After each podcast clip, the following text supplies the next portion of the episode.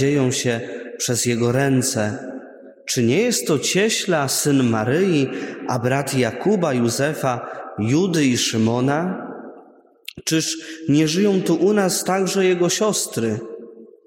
I powątpiewali o nim. A Jezus mówił im: tylko w swojej ojczyźnie, wśród swoich krewnych i w swoim domu może być prorok tak lekceważony. I nie mógł tam zdziałać żadnego cudu, jedynie na kilku chorych położył ręce i uzdrowił ich. Dziwił się też ich niedowiarstwu. Potem obchodził okoliczne wsie i nauczał.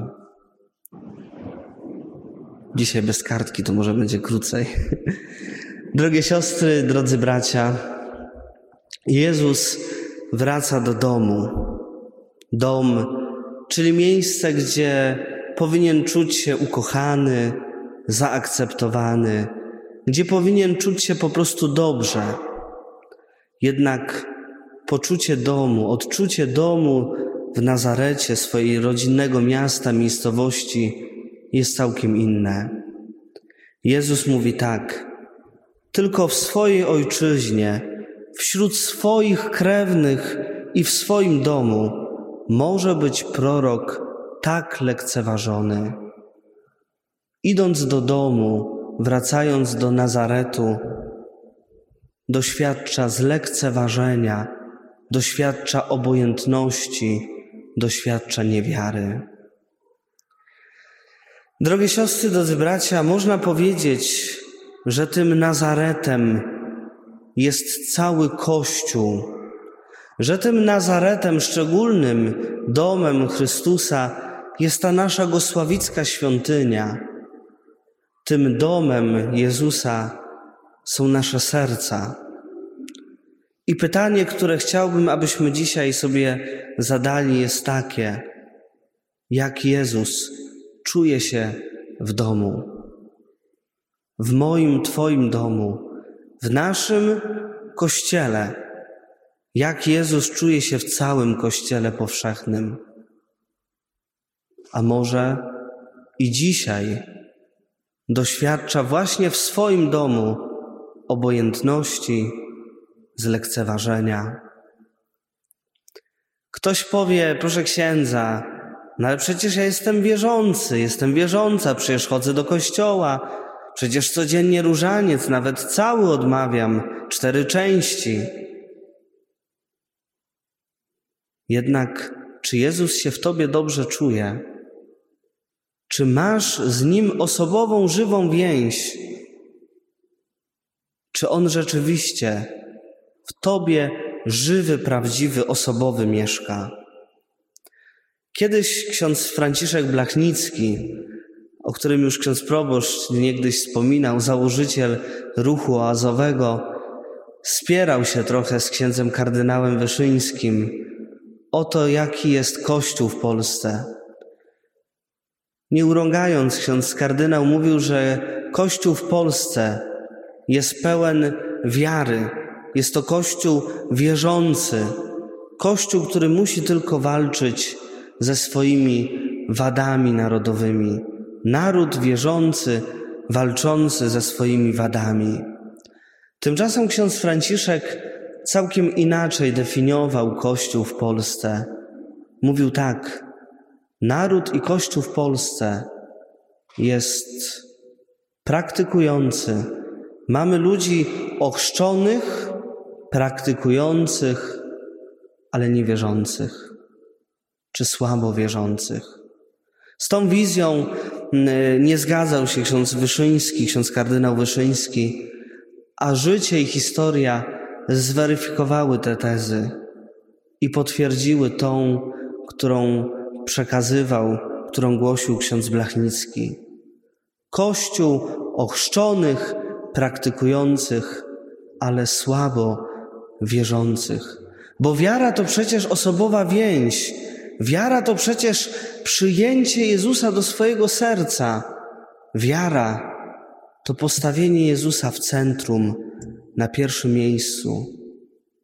To jest prawdziwa wiara.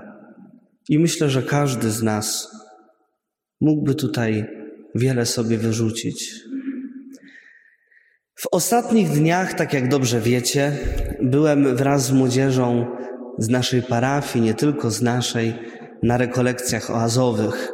Byliśmy na tak zwanych rekolekcjach ewangelizacyjnych księdza Franciszka Blachnickiego. W Węgierskiej Górce, a dokładnie w Ciścu, na pięknym zboczu górskim, cały tydzień mogliśmy doświadczać bliskości Pana Boga. Na sam koniec rekolekcji była tak zwana godzina świadectw. Każdy mógł podzielić się tym, w jaki sposób przeżył rekolekcję. I ku mojemu takiemu wielkiemu zdziwieniu, ale też i umocnieniu, ci młodzi ludzie dzielili się tym, że na tych rekolekcjach zostali wyrwani z takiej rutyny, monotonii wiary i doświadczyli żywego Boga. Niektórzy na nabożeństwie w pierwszy dzień, kiedy słuchali listu Boga do człowieka, fragmentów z Pisma Świętego, kiedy otrzymywali cytaty specjalnie dla nich od Boga, z Pisma Świętego. Inni doświadczyli w drugiego dnia, kiedy na nabożeństwie mogli zająć puste miejsce, przygotowane puste krzesło i chwilę sam na sam porozmawiać z Jezusem obecnym w Eucharystii. Inni na Eucharystii, inni jeszcze w takim żywym przeżywaniu Kościoła, w żywej wspólnocie. Jeszcze inni mocno przeżyli moment, kiedy mieli wypisać w pełnej wolności, mieli wypisać swoje bożki i wrzucić do pieca, a później wyznać Chrystusa swoim Panem i Zbawicielem. W tych różnych momentach przez cały czas rekolekcji doświadczaliśmy, jak Pan Bóg naprawdę działa i jak naprawdę jest żywy w swoim żywym Kościele, że Kościół naprawdę żyje. Muszę powiedzieć, że również dla mnie to był taki czas umocnienia. W dzisiejszej Ewangelii Pan Jezus nie mógł zdziałać wielu cudów z powodu ich niedowiarstwa. Ja, słuchajcie, kiedy ogłaszałem rekolekcje, yy, nie dowierzałem. Nie wierzyłem, że dzisiaj młodzi ludzie zgłoszą się na rekolekcje. Bo wiemy, jaki jest obraz Kościoła.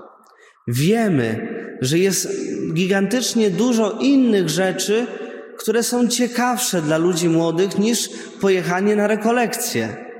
Na siedem dni modlić się, rozważać Słowo Boże, codziennie msza święta.